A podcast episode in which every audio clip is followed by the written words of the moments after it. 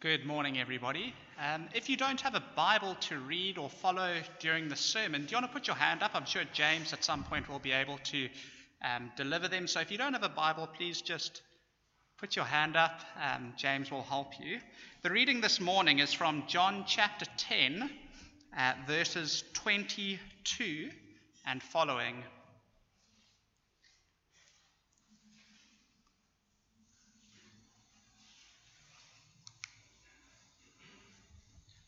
John chapter 10, verses 22.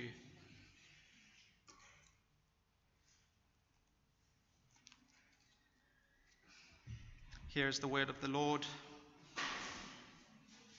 Then came the feast of dedication at Jerusalem. It was winter, and Jesus was in the temple area, walking in Solomon's colonnade. The Jews gathered round him, saying, how long will you keep us in suspense? If you are the Christ, tell us plainly. Jesus answered, I did tell you, but you did not believe. The miracles I do in my Father's name speak for me, but you do not believe because you are not my sheep. My sheep listen to my voice. I know them, and they follow me. I give them eternal life and they shall never perish. No one can snatch them out of my hand. My Father, who has given them to me, is greater than all. No one can snatch them out of my Father's hand. I and the Father are one. Again, the Jews picked up stones to stone him, but Jesus said to them, I have shown you many great miracles from the Father. For which of these do you stone me?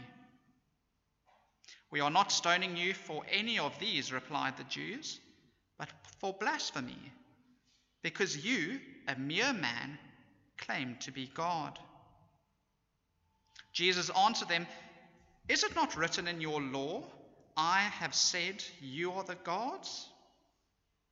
If he called them gods, to whom the word of God came, and the scripture cannot be broken, what about the one whom the Father set apart as his very own and sent into the world? Why then do you accuse me of blasphemy? Because I said, I am God's Son. Do not believe me unless I do what my Father does. But if I do it, even though you do not believe me, believe the miracles, that you may know and understand that the Father is in me, and I in the Father. Again, they tried to seize him, but he escaped their grasp. Then Jesus went back across the Jordan to the place where John had been baptizing in the early days. Here he stayed, and many people came to him they said, Though John never performed a miraculous sign, all that John said about this man was true. And in that place, many believed in Jesus. This is the word of the Lord.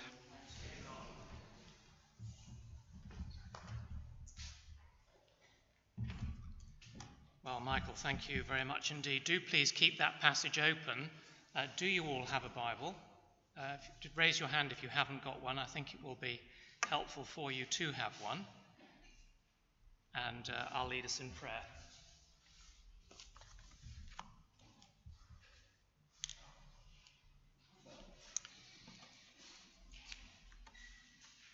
Well, Heavenly Father, you have promised to be with your church, watching over us, protecting us and providing all that we need for life and godliness. We thank you that you know our past and understand it completely, that you know our needs and are able to meet them adequately, that you know our destiny and are able to prepare us for it perfectly. So, will you come to us now and speak to us by your Spirit through your word? That each one of us here this morning might be conscious that we're listening to the voice of the Lord Jesus, calling us now to follow him into the future. For it is in his name we ask it. Amen. Now, the question that we're going to be thinking about for just a few minutes this morning is um, why do so many people today reject Jesus? And you might say to me, well, Simon, that's a pretty strange question. Uh, we just heard those delightful testimonies from Melita and Sebastian. They obviously love Jesus, they're not rejecting him. And Simon, what about the fact that there are more Christians in churches around the world this morning than ever before? And that's true. Well, it is true, but the, the implication in that statement is that there's no one in churches on Sunday morning who hasn't rejected Jesus.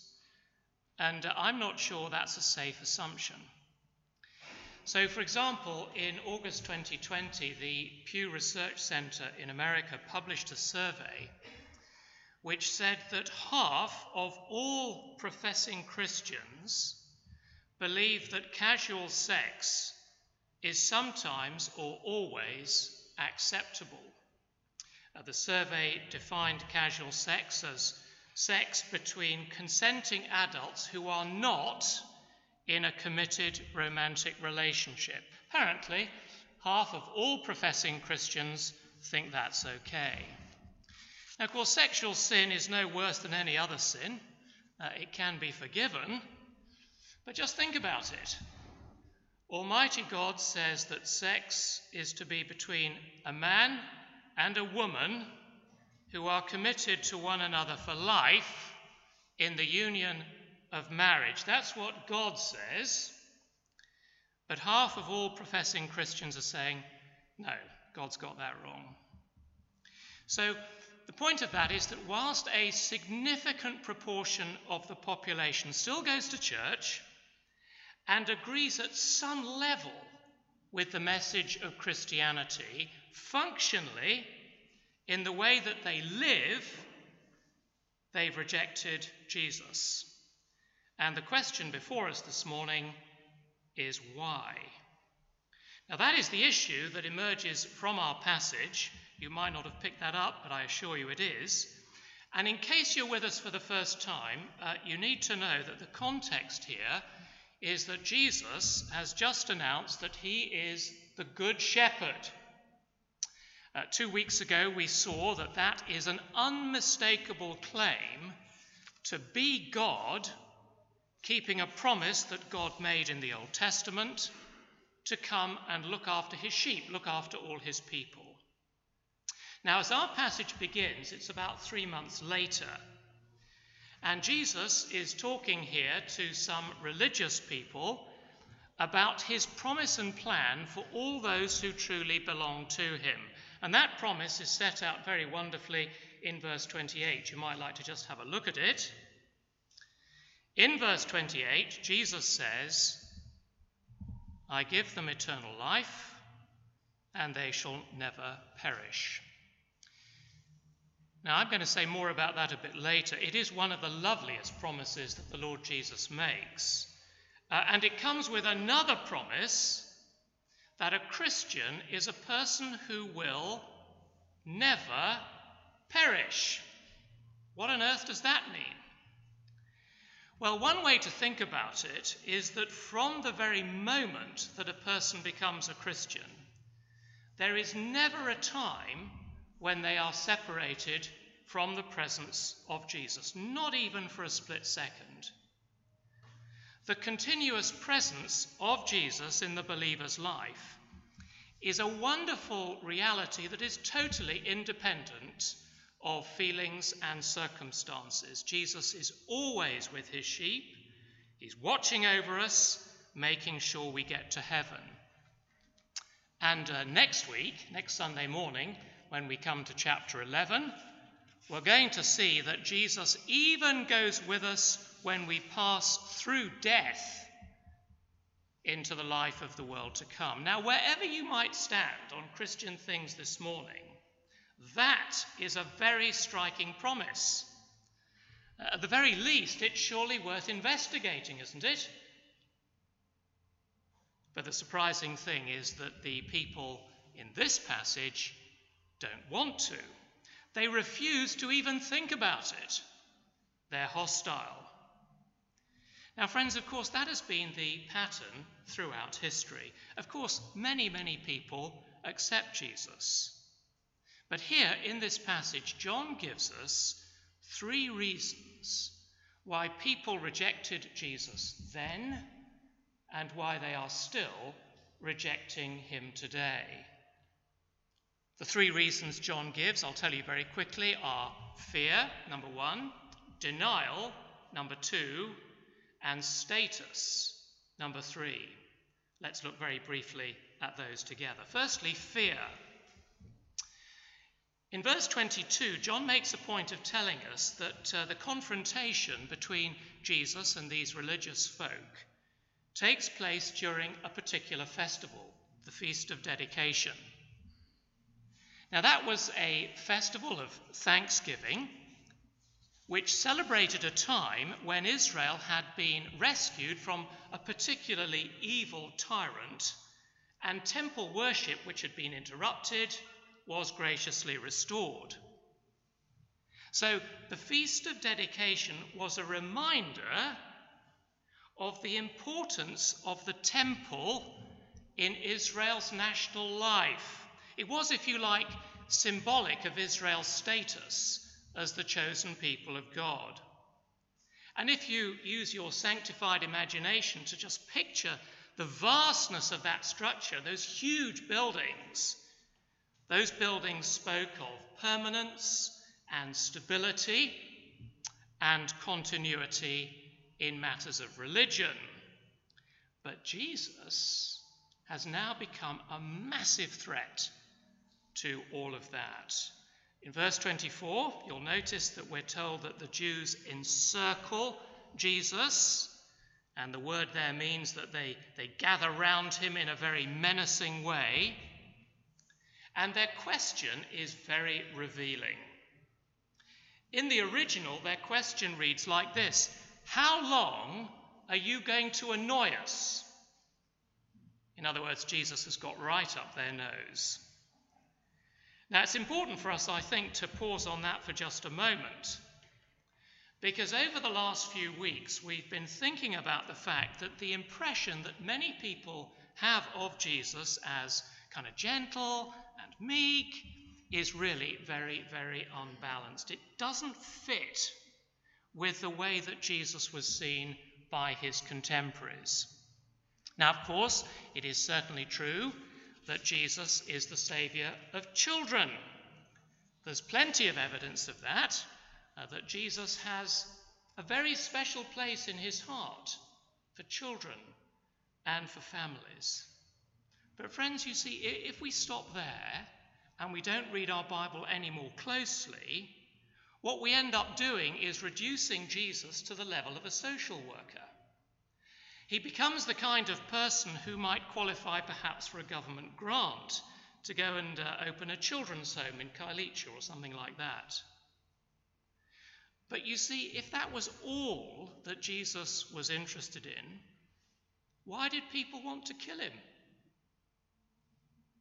No, the clear evidence of Scripture is that his contemporaries saw Jesus as a highly controversial figure.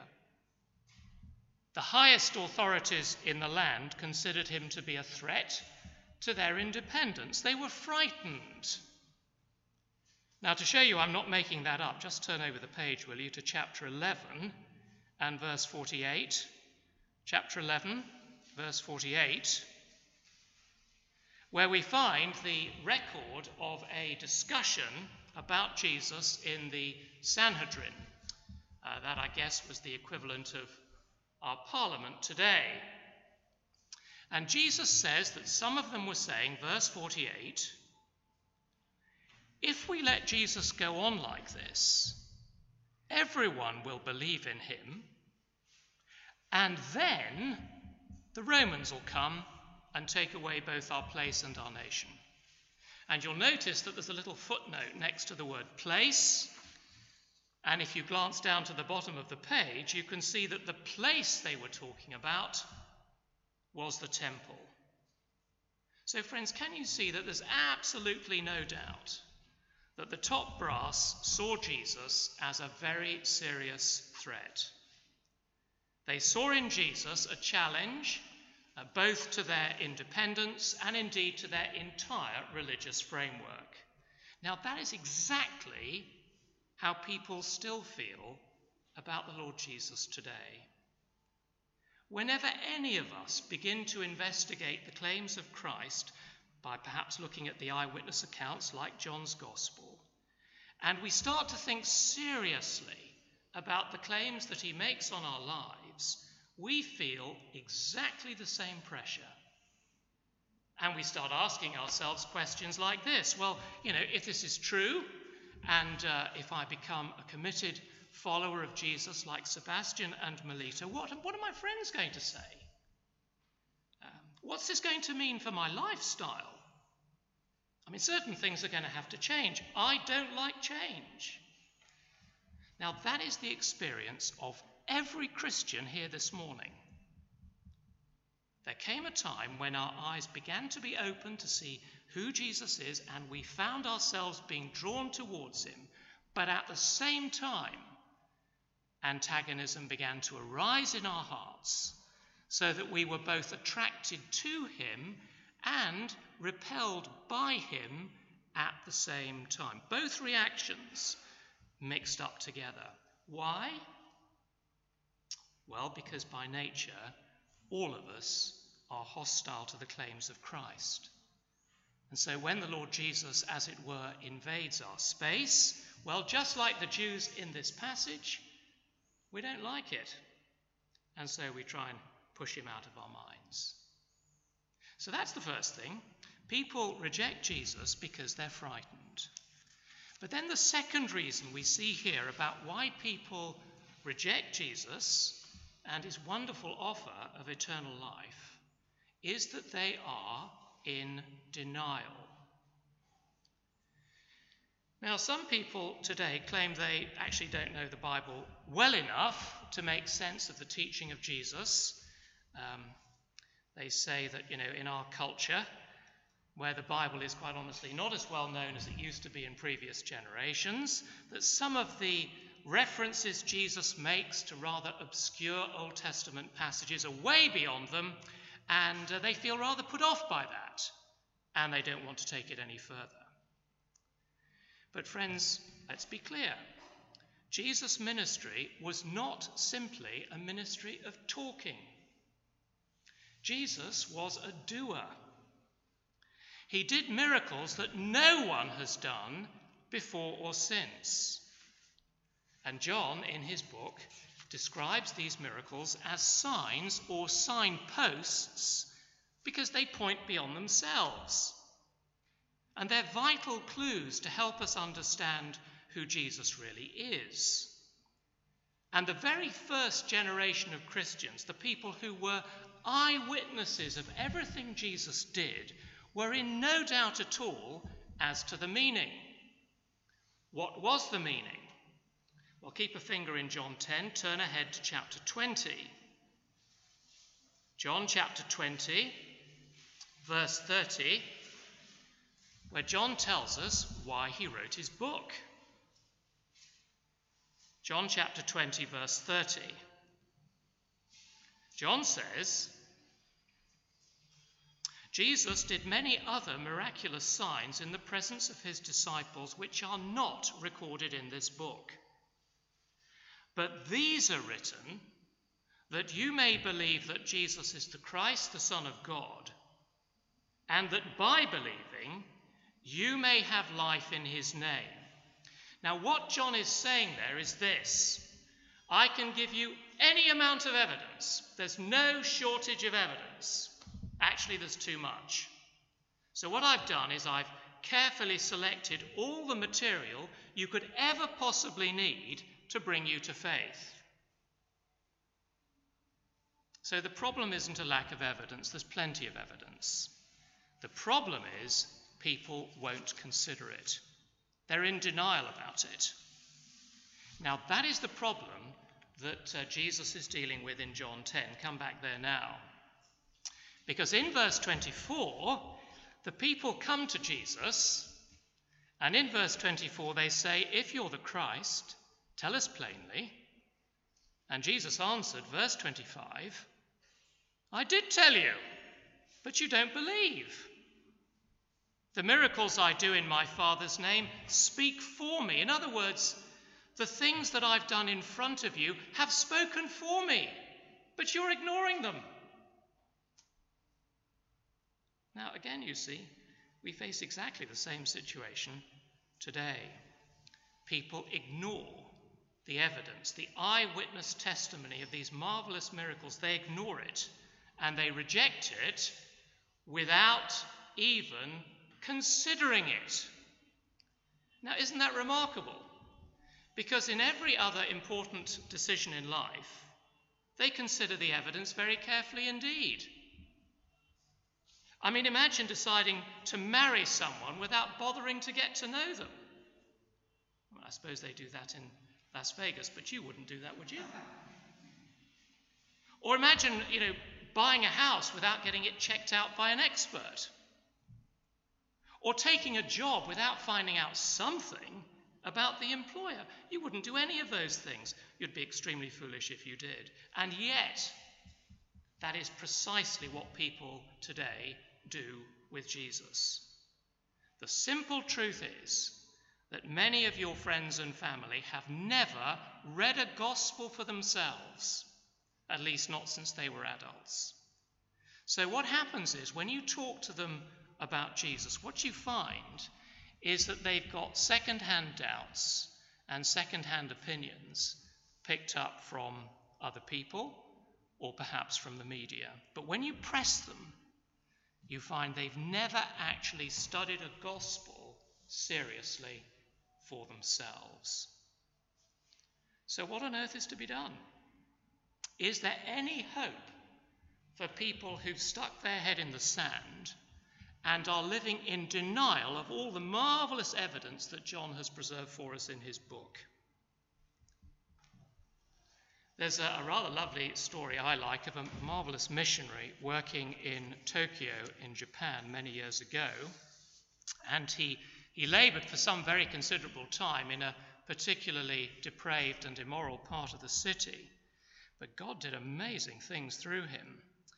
And uh, from time to time, he would hold an open meeting and he would ask all those people who had been delivered from an immoral life through faith in Christ to stand up. And every single time, lots and lots of people would stand up. But then, he would ask you to stand if you had been delivered from an immoral life and a depraved life by atheism, not, not a belief in God, or, from, or by idolatry, the worship of other gods. And of course, nobody would move. Very interesting.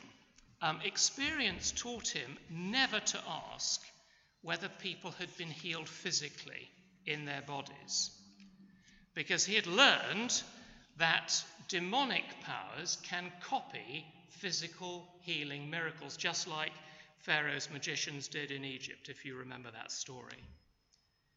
But you see, whilst those dark forces, those demonic forces, might be able to perform healing miracles, they could never replicate holiness miracles.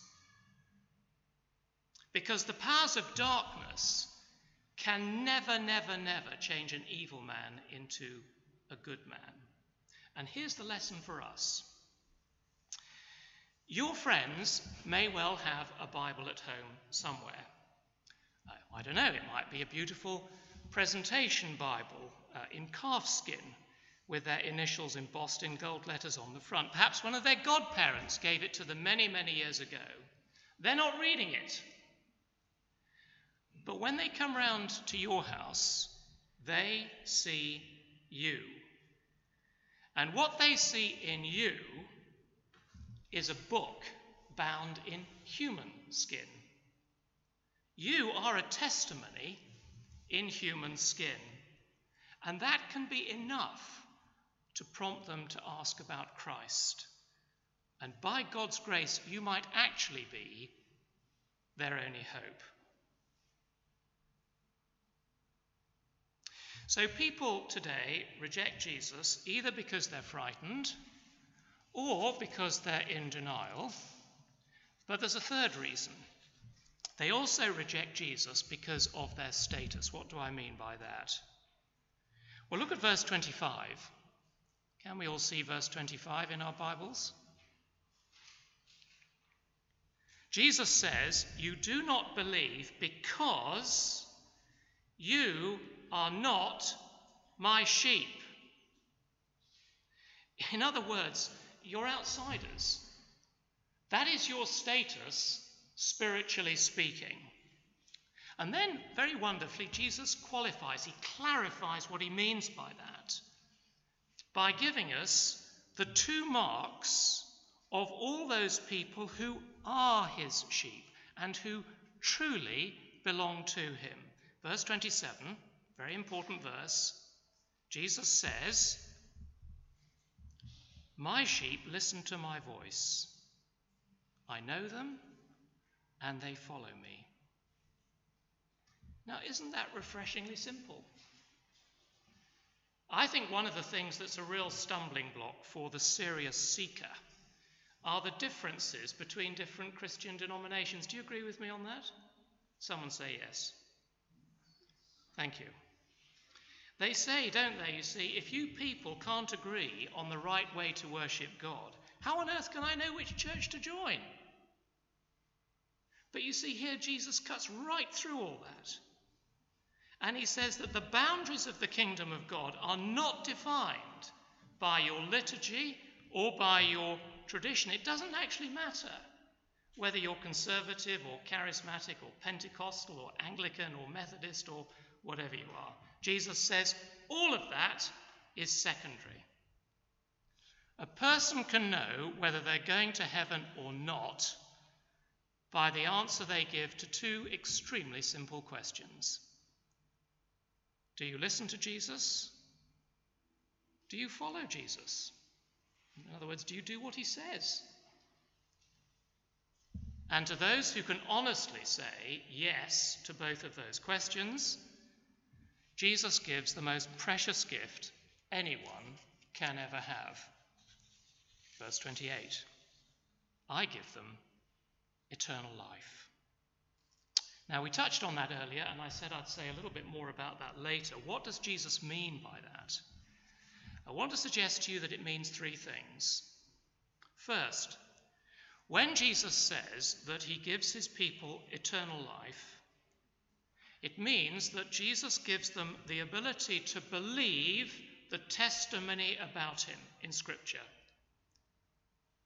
You see, faith is not an intellectual achievement, faith is a gift.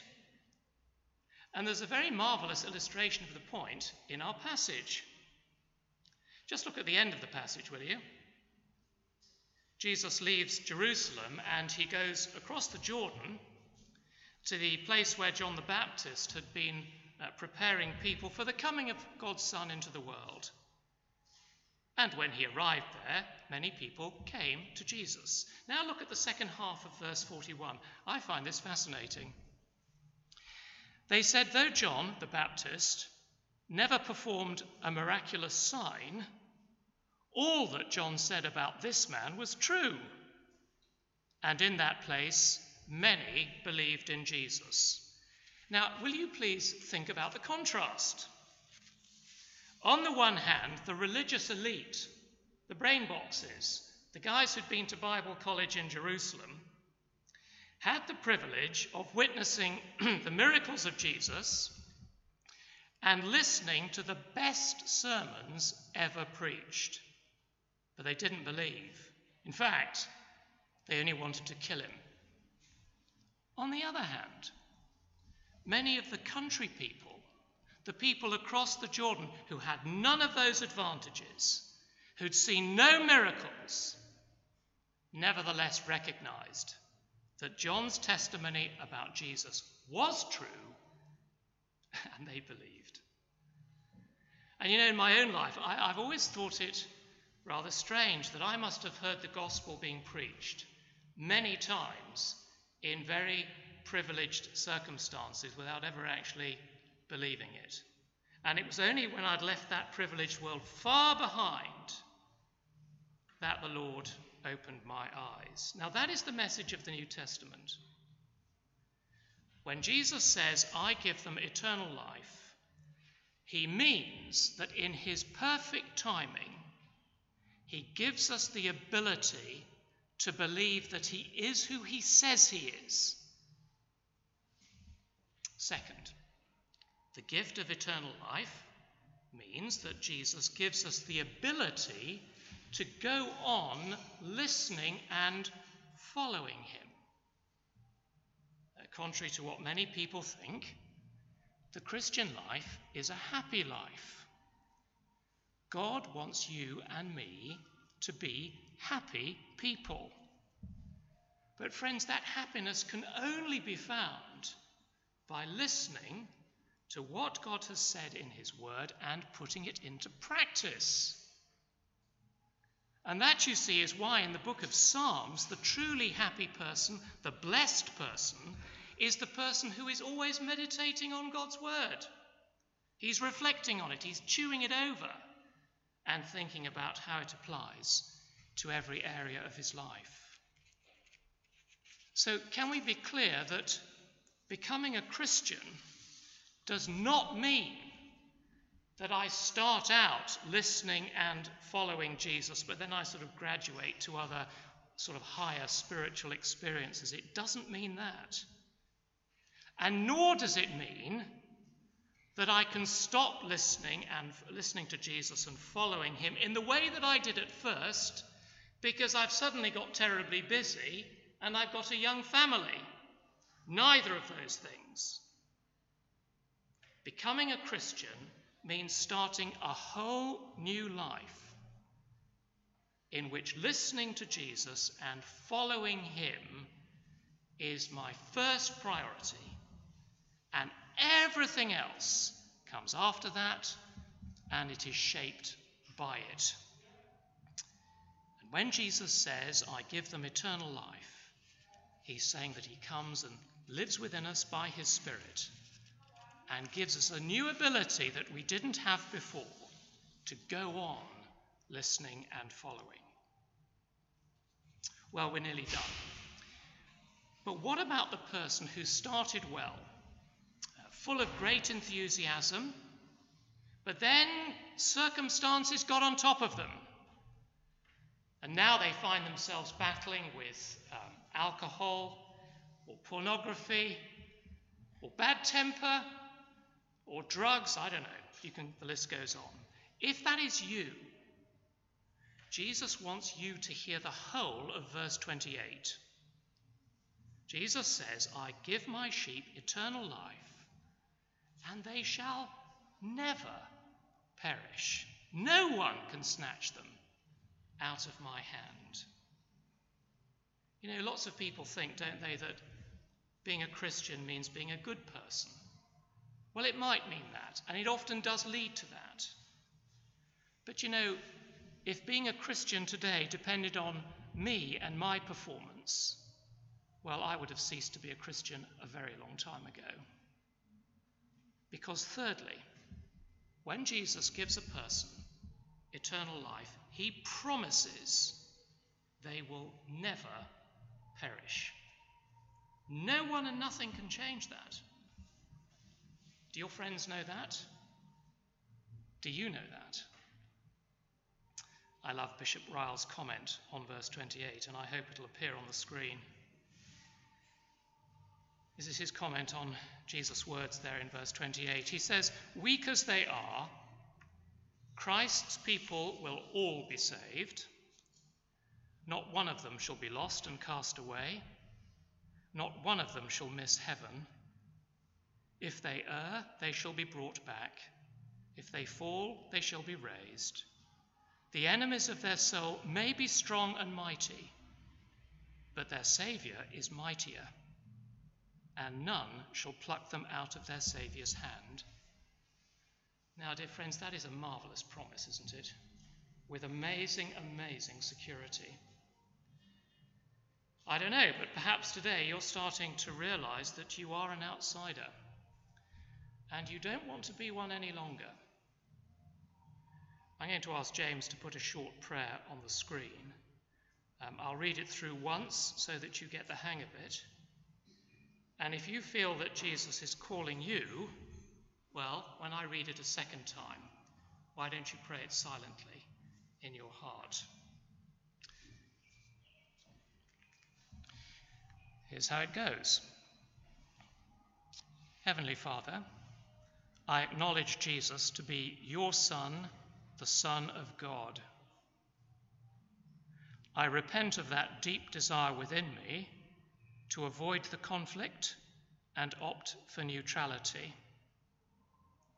I thank you for the good works of Jesus, especially that great work on the cross when he bore our sins to save us from hell. I long to believe in him.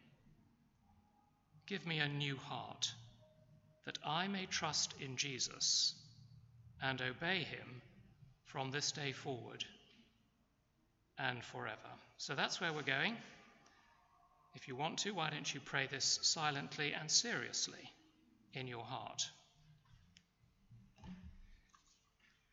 Heavenly Father, I acknowledge Jesus to be your Son, the Son of God.